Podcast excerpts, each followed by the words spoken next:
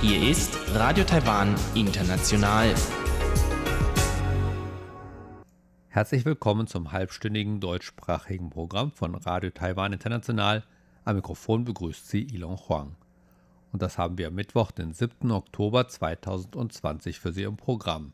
Zuerst die Nachrichten des Tages, anschließend das Kulturpanorama mit Carina Rota. Heute berichtet Carina Rota über die Golden Melody Awards, die am dritten Oktober in Taipei zum einunddreißigsten Mal verliehen wurden. Größte Gewinnerin diesmal war die Musikerin Abao vom indigenen Volk der Paiwan mit acht Nominierungen und drei Preisen. Und zum Abschluss das Wirtschaftsmagazin mit Yilong Huang. Heute der zweite Teil des Gespräches mit dem Umweltforscher Nate Maynard vom taiwanischen Zhonghua Institute for Economic Research. Heute über die Kosten, aber auch die Notwendigkeit für taiwanische Firmen, auf erneuerbare Energien umzusteigen. Doch nun zuerst die Nachrichten.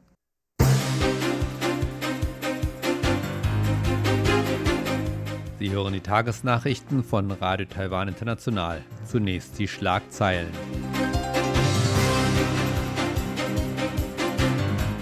Taiwans Verteidigungsminister erklärt, dass das Militär ein Mobilisierungsbüro einrichten wolle.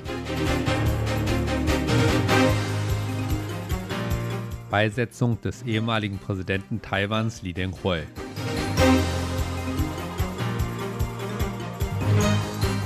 Taiwans Landwirtschaftsminister sagt, U S-Schweinefleischimporte werden nur begrenzte Auswirkungen auf Taiwan haben. Und nun die Meldungen im Einzelnen. Taiwans Regierung plane die Einrichtung eines Mobilisierungsbüros, um Taiwans Reservekräfte zu stärken und besser zu koordinieren. Das erklärte Taiwans Verteidigungsminister Yen De war am Mittwoch im Parlament.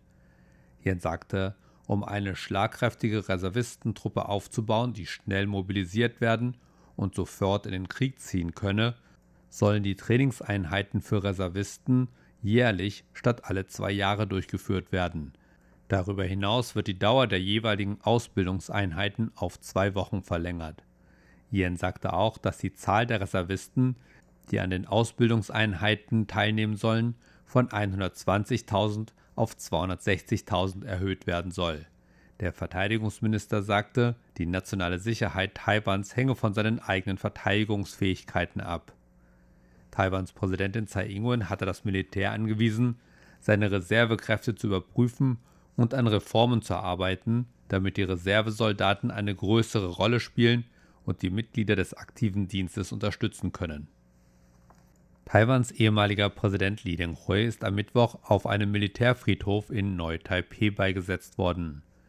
An allen Regierungsgebäuden wurden zu Ehren des verstorbenen Präsidenten die Landesfahne für einen Tag auf Halbmast gehisst. Präsidentin Tsai Ing-wen, Vizepräsident William Lai und andere hochrangige Beamte nahmen am Mittwoch an Lees Beerdigungszeremonie teil. In einem Facebook-Posting sagte Tsai, man solle Lees Wünsche berücksichtigen, dass sich die Demokratie in Taiwan weiter vertiefe und das taiwanische Volk sich solidarisch verhalte. Lee war ein Christ, weshalb ein Pfarrer der presbyterianischen Kirche in Taiwan einen christlichen Gottesdienst zu Lees Gedenken leitete. Er sagte, dass Lee sein Leben Taiwan gewidmet habe. Lee war Ende Juli im Alter von siebenundneunzig Jahren verstorben. Er war der erste demokratisch gewählte Präsident Taiwans. Die Öffnung für Importe von Ractopamin-haltigem Schweinefleisch aus den U S A werde nur begrenzte Auswirkungen auf den taiwanischen Markt haben. Das sagte Taiwans Landwirtschaftsminister Chen Chih-chung am Mittwoch. Chen sprach im Parlament zur Aufhebung der Beschränkung für U S-Schweinefleischimporte, die den Futtermittelzusatz Ractopamin enthalten. Chen sagte, dass die vier Hauptexporteure von U S-Schweinefleisch kein Ractopamin verwendeten. Dazu sei die Verwendung von Ractopamin in U S-Schweinefleisch von etwa sechzig bis achtzig Prozent im Jahr zweitausendzwölf auf derzeit nur zweiundzwanzig Prozent gesunken, so Chen. Die Menschen in Taiwan verzehren im Durchschnitt sechsunddreißig Komma fünf Kilogramm Schweinefleisch pro Kopf und Jahr, von denen neunzig Prozent einheimischen Ursprungs sind. Gegenwärtig ist kanadisches Schweinefleisch das beliebteste Importschweinefleisch, während U S-Schweinefleisch bei den Importen an vierter oder fünfter Stelle steht. U S-Schweinefleisch macht heute nur etwa ein Prozent des in Taiwan konsumierten Schweinefleischs aus. Chen sagte, mit der Öffnung des Marktes für U S-Schweinefleisch, das Ractopamin enthält, werde eine klare Kennzeichnung über die Herkunft des Fleisches wichtig für den heimischen Markt. Taiwan verzeichnete am Mittwoch zwei neue importierte Fälle von Covid neunzehn. Damit erhöht sich die Gesamtzahl der Covid neunzehn Fälle, die in Taiwan bisher zu verzeichnen hatte, auf fünfhundertdreiundzwanzig. Eine Patientin ist eine Taiwanerin, die am vierten Oktober nach rund einem Jahr Arbeit in Irland nach Taiwan zurückgekehrt ist.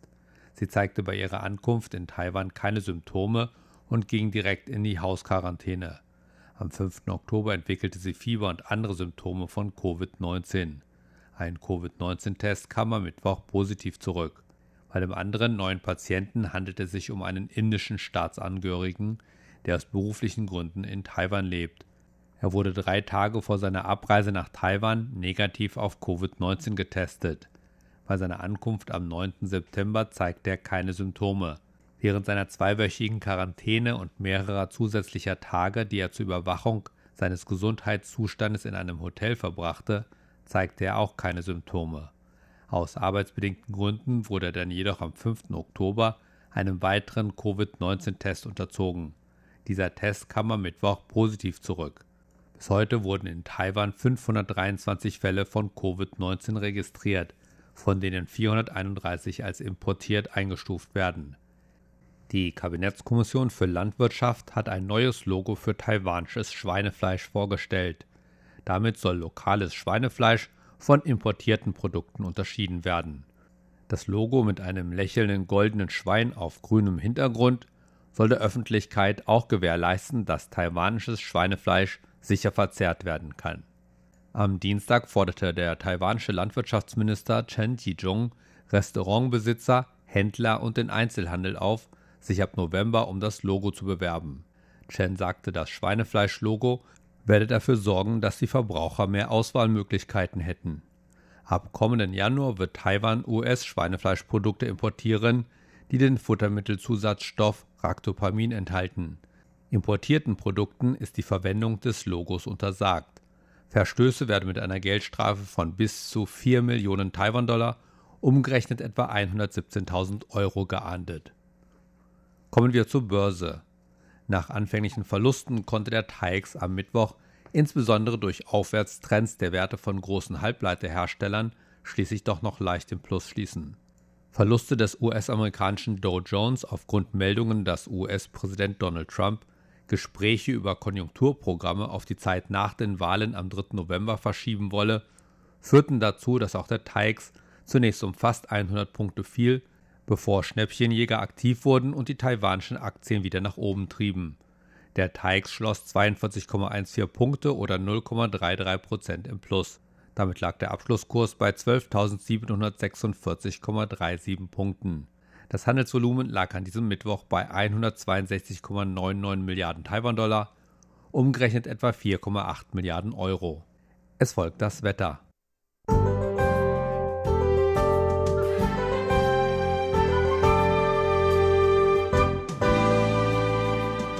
Am Mittwoch war es im Norden weiterhin stark bewölkt, wobei es überwiegend trocken blieb. Nur zeitweilig kam es zu Nieselregen. Im Osten und Süden des Landes war es heiter bis wolkig und weitgehend trocken.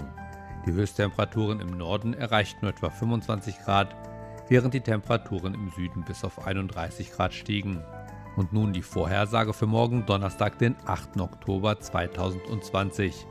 Das Wetter bleibt weitestgehend unverändert, wobei die Bewölkung in Zentral- und Südtaiwan zunehmen wird. Nur im Osten soll es weiterhin sonnig bleiben. Es soll zum überwiegenden Teil trocken bleiben, nur örtlicherweise kommt es zu leichten Niederschlägen. Die Temperaturen erreichen im Norden etwa fünfundzwanzig Grad, während sie im Süden auf immerhin noch dreißig Grad steigen können. Trotz der Regenfälle in den letzten Tagen sind viele von Taiwans Staudämmen nur zur Hälfte gefüllt, weshalb die Regierung entschieden hat, in Taoyuan, Hsinchu, Miaoli und Taichung Wassereinschränkungen einzuführen, zunächst nur in der Nacht. Das waren die Nachrichten des heutigen Tages. Weiter geht es nun mit dem Programm für Mittwoch, den siebten Oktober zweitausendzwanzig. Weiter geht es nun mit dem Kulturpanorama und Carina Rota. Heute berichtet Carina Rota von den Golden Melody Awards. Kulturpanorama auf R T I. Am Wochenende wurden in Taipei zum einunddreißigsten Mal die Golden Melody Awards verliehen. Die jährliche Preisverleihung durch das Kulturministerium zeichnet Taiwans beste Künstler der populären und klassischen Musik in den verschiedenen Sprachen Taiwans aus. Viele bekannte Gesichter der taiwanischen Musikszene wurden ausgezeichnet, aber die größte Gewinnerin war die neununddreißigjährige Abao. Die Angehörige des indigenen Volks der Paiwan singt in ihrer Muttersprache und hat in diesem Jahr acht Nominierungen und drei Preise erhalten, so viele wie kein anderer Musiker aus der taiwanischen Popwelt. Ihr Album Kina Kayan, übersetzt Muttersprache, erhielt die Auszeichnung als Bestes Album des Jahres und ihr Lied Ganshie, Thank You, wurde als bester Song des Jahres gekürt. Das Album, das größtenteils in der Sprache der Paiwan gehalten ist, erhielt außerdem die Auszeichnung Bestes Album in einer Ureinwohnersprache. Die Musikerin freute sich bei der Preisverleihung, dass sie mit ihrer Kunst Grenzen und Vorurteile überwinden kann. Die Ureinwohner von heute sind nicht mehr das, was sich die Leute unter Ureinwohner vorstellen. Und das Publikum von heute ist auch anders, als wir Musiker es uns vorstellen. Die Dinge, die die Zuhörer akzeptieren und annehmen können, übersteigen unsere Vorstellungskraft bei weitem. Damit meint Abao den Erfolg ihres Albums Kina Kayan, obwohl sie sich, wie sie sagt, bei der Zusammenstellung nicht an die Regeln der chinesischen Popmusik gehalten hat.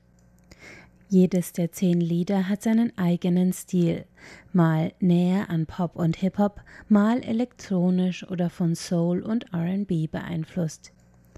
Und ihre Siegersingle Thank You lässt sich am besten als einen Pop-Gospel mit starken Ureinwohner-Einflüssen beschreiben.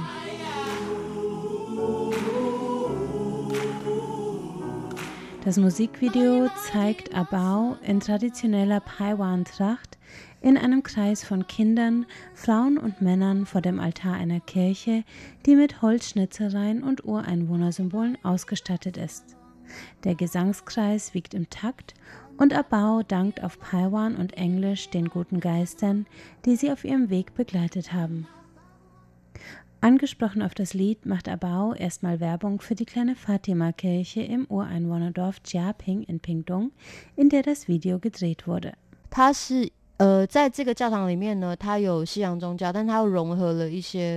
Die Kirche ist zwar eine westliche, christliche Kirche, aber darin sind sehr viele Elemente der Paiwan-Kultur enthalten. Von der Architektur über die Holzschnitzerei bis zur Mutter Maria, die als Paiwan-Frau dargestellt ist. Dann gibt es noch buntes Fensterglas, was in Taiwan sehr selten ist. Daher empfehle ich allen, die Kirche zu besuchen. Für den Gesangskreis im Video hat sie Kinder und Erwachsene aus der Gemeinde rekrutiert und den Song mit einem Ureinwohnerchor aus Pingtung zusammen aufgenommen. Die Förderung und Bewahrung ihrer Kultur und Sprache steht für die Künstlerin an erster Stelle. Das ist ihr auch wichtiger als der kommerzielle Erfolg. Abao war zweitausenddrei bereits in einem chinesischsprachigen Popduo zur Bekanntheit gekommen, aus dem sie wenige Jahre später wieder ausschied und zu ihrem Beruf als Krankenschwester zurückkehrte. Erst zweitausendsechzehn, als sie im Zuge eines Gesangsprojekts zur Dokumentation von Ureinwohnergesängen ihr erstes Album zusammen mit anderen indigenen Künstlern veröffentlichte, fand sie den Weg zurück in die Musikindustrie, aber diesmal nach ihren eigenen Regeln. Als ich entschieden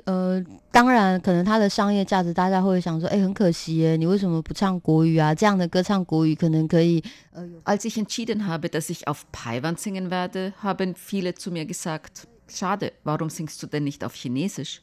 Ein chinesisches Album hat bessere Chancen auf dem Markt. Aber in meinem Volk gibt es wirklich nicht mehr sehr viele Menschen, die die Sprache beherrschen. Deswegen war mein letztes Album, Wavayan, auch ein Experiment, um zu sehen, wie viele Menschen ein Album auf Paiwan hören würden und welche Reichweite so ein Album haben könnte. Und die Reaktionen waren sehr, sehr gut. Natürlich ist es nicht mit Popmusik auf Chinesisch zu vergleichen, aber das Interesse an dem Album hat trotzdem viele Erwartungen übertroffen. Bei meinem neuen Album hatte ich dasselbe Ziel. Ich wollte, dass meine Muttersprache im Alltag gesprochen oder gehört wird. Und dazu ist Popmusik wirklich ein gutes Mittel. Viele ihrer Songs sind Hymnen auf ihre Kultur. Da ist zum Beispiel das Lied eins bis zehn, das sie zusammen mit D J Disparity und einem Paiwan-Kinderchor aufgenommen hat, in dessen Refrain sie die Zahlen eins bis zehn in ihrer Muttersprache Paiwan aufzählt. Ich habe dieses Lied geschrieben, weil ich in der Mittelstufe selbst von Klassenkameraden gefragt wurde, wie man auf Paiwan bis zehn zählt. Ich bin damals nur bis sieben gekommen, weil ich acht, neun und zehn zu selten verwendet und vergessen hatte. Das war mir so unangenehm. Als ich an dem Tag nach Hause kam, habe ich meine Mutter gefragt und die wusste es natürlich. Danach habe ich ständig geübt. Aber wenn du in der Ausbildung bist oder arbeitest und deine Muttersprache im Alltag nicht verwendest, dann vergisst du solche Wörter wirklich. Deswegen habe ich zu meiner Mama gesagt, ich will darüber ein Lied schreiben. Dann können die Leute mitsingen und dabei üben. Ein anderer Song, Sai Zelen, ist zusammen mit der Sängerin Wang Chiu Lan aufgenommen, die selbst zum Ureinwohnervolk der Amis gehört. Der Titel dieses Songs ist in der Sprache der Amis. Ich wollte in dem Album auch einen Dialog zwischen verschiedenen Muttersprachen aus Taiwan herstellen. Ein anderes Lied singe ich daher zum Teil auf Taiwanisch. Dieser Song hat einen Refrain in Paiwan, aber Strophen in Amis.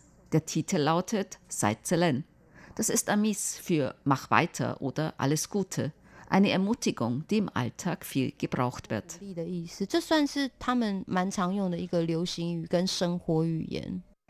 So hofft Abao, Lieder zu schaffen, die die Sprachen der Ureinwohner zumindest ein bisschen zurück in den Alltag holen können. Und auch das Artwork zu ihrem Album ist dezidiert kulturell geprägt. Sie hat dafür den Künstler Leile Dan Bawawalong beauftragt. Er ist ein junger Maler des Paiwan-Volks. Es ist mein drittes Album und ich wollte einen Künstler aus meiner eigenen Kultur einbinden, damit das Album zu einem gemeinsamen Schaffensprozess wird. Auf die Weise kann ich noch mehr Menschen unsere Ästhetik zeigen, damit sie sich daran gewöhnen, wie unsere Kunst in einer modernen Form aussieht. Meiner Meinung nach hat das Artwork das Album noch weiter vervollständigt.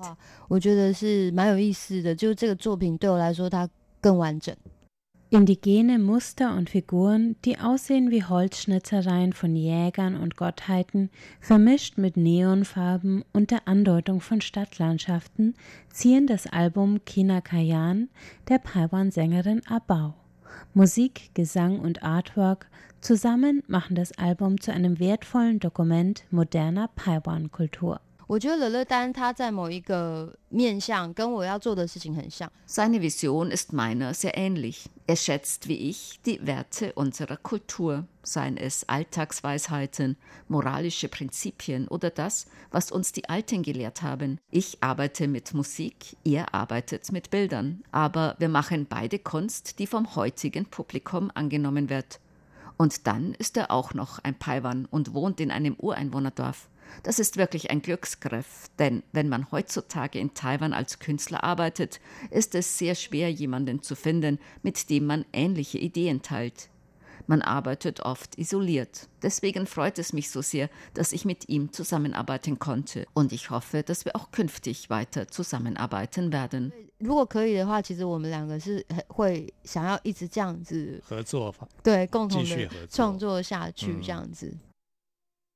Sie hörten ein Interview mit Abao, deren Album Kina Kayan auf den Golden Melody Awards als bestes Album des Jahres ausgezeichnet wurde. Falls Sie jetzt Lust haben, weiter in das Album reinzuhören, dann suchen Sie doch auf unserer Internetseite unter Musik aus Taiwan, die Sendung vom dreißigsten Juli, da hat Eva Trindl das Album Kina Kayan vertieft vorgestellt. Soweit Carina Rother und das Kulturpanorama. Weiter geht es nun mit dem Wirtschaftsmagazin und Yilong Huang.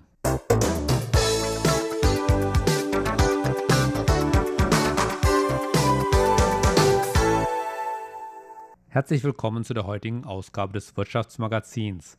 Heute geht es weiter mit meinem Gespräch mit dem Umweltforscher Nate Maynard, der für das taiwanische Zhonghua Institute for Economic Research tätig ist. Hauptthema unseres Gespräches war Wirtschaft und Energie in Taiwan. Wir waren zum Schluss des letzten Teils auf die niedrigen Energiepreise hier in Taiwan zu sprechen gekommen, und während mir die Folgen dieser niedrigen Preise eher in dem Verhalten der Endverbraucher aufgefallen war, galt Nate Maynards Hauptsorge der Industrie, da diese der Hauptverbraucher von Energie ist.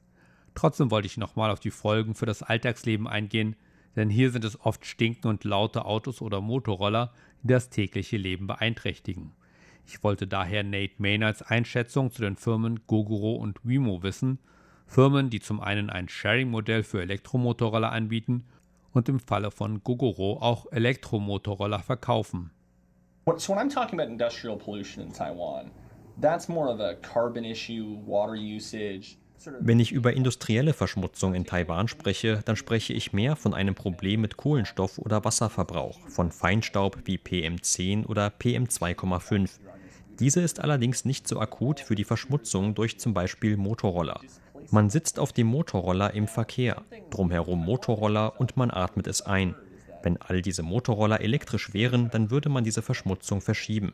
Die Kritik daran, die ich in Taiwan gehört habe, ist auch die gleiche Kritik an elektrischen Fahrzeugen, wie man sie schon in anderen Märkten in anderen Ländern hört.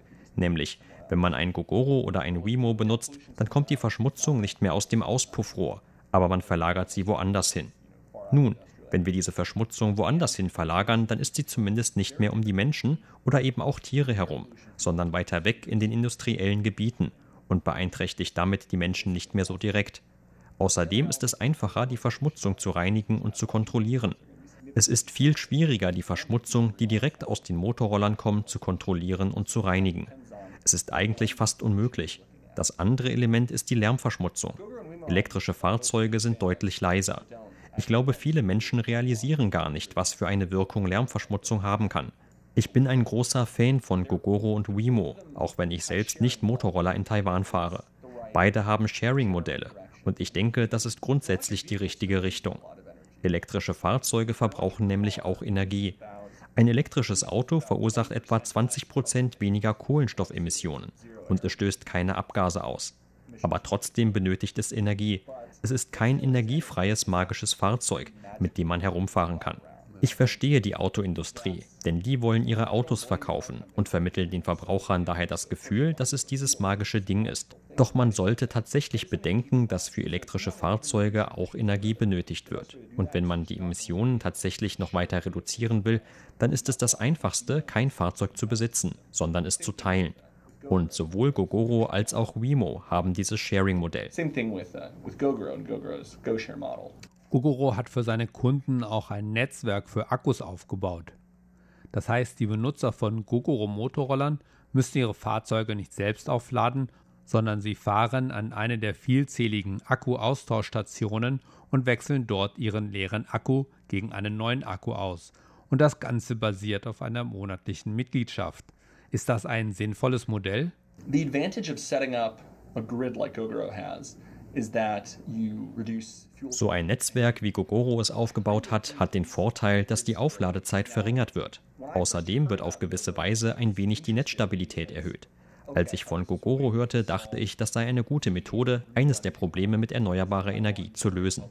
Denn wenn Taiwan zwar diese ganze erneuerbare Energie produziert, gibt es aber keine Akkus, in denen man sie speichern kann.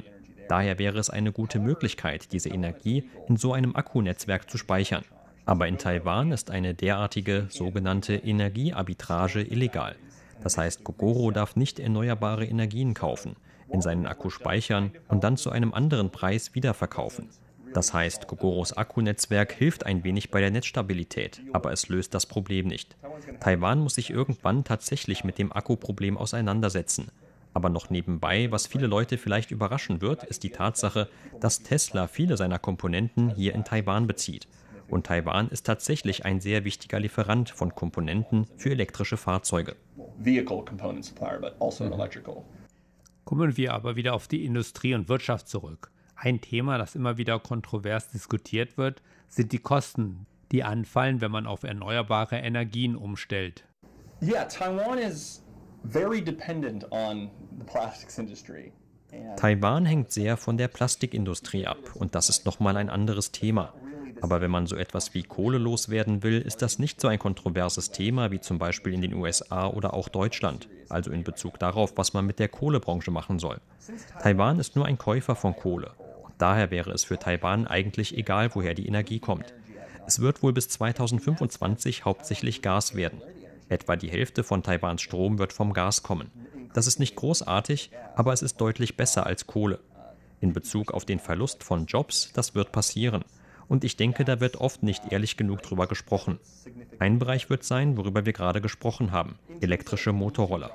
Wenn man ein elektrisches Fahrzeug besitzt, dann ist die Wartung des Motors deutlich geringer, denn man hat ja keinen Verbrennungsmotor, sondern einen Elektromotor mit Akku. Wie sollen all die Werkstätten den Übergang in diese neue Ökonomie mit elektrischen Fahrzeugen finden? Tatsächlich hat die Regierung einen großen Plan, mit dem sie diesen Werkstätten helfen will, sich in Werkstätten für Elektromotorroller zu wandeln. Taiwan versucht, mit diesem Übergangsprozess fertig zu werden. Aber ich denke, es ist nicht einfach. Die Jobs, die von erneuerbarer Energie kommen, Windenergie, Windturbinen, Solarenergie, Komponenten, Akkus und ich könnte noch viel mehr nennen, werden zwar die alten Industrien ersetzen, doch was soll jemand machen, der seit fünfzig Jahren in einer Werkstatt für Motorroller gearbeitet hat? Ich will nicht sagen, dass es für diese Person zu spät ist. Doch irgendwie sollte man sich dann nicht mehr über sowas Gedanken machen müssen, sondern man sollte sein Leben genießen dürfen. Glücklicherweise hat Taiwan, anders als die U S A, ein ziemlich starkes soziales Netz mit Krankenversicherung, relativ starker Rente und so weiter. Wir sprechen in Europa und den U S A vom sogenannten Green New Deal. Und ich denke, das wird gewissermaßen in einigen Teilen Asiens schon gemacht. Taiwan hat ein starkes soziales Netz, eine starke Protestbewegung, entwickelt erneuerbare Energien, hilft Unternehmen, den Übergang zu vollziehen mit starker Regierungsbeteiligung. Die Regierung will, dass diese riesigen Unternehmen weniger Kohle verwenden, um den Kohlenstoffausstoß zu verringern und hilft daher beim Übergang. Das ist es, wonach man in anderen Ländern sucht. In Taiwan sieht es nicht so aus. Niemand würde sagen, schau mal diese Umweltutopie, denn das ist es nicht. Aber Taiwan unternimmt nun diese Schritte, um diesen Übergang zu schaffen. Ich bin vielleicht etwas voreingenommen, aber ich glaube, Taiwan wird es schaffen, wenn man bedenkt, mit wie vielen anderen Herausforderungen es fertig geworden ist.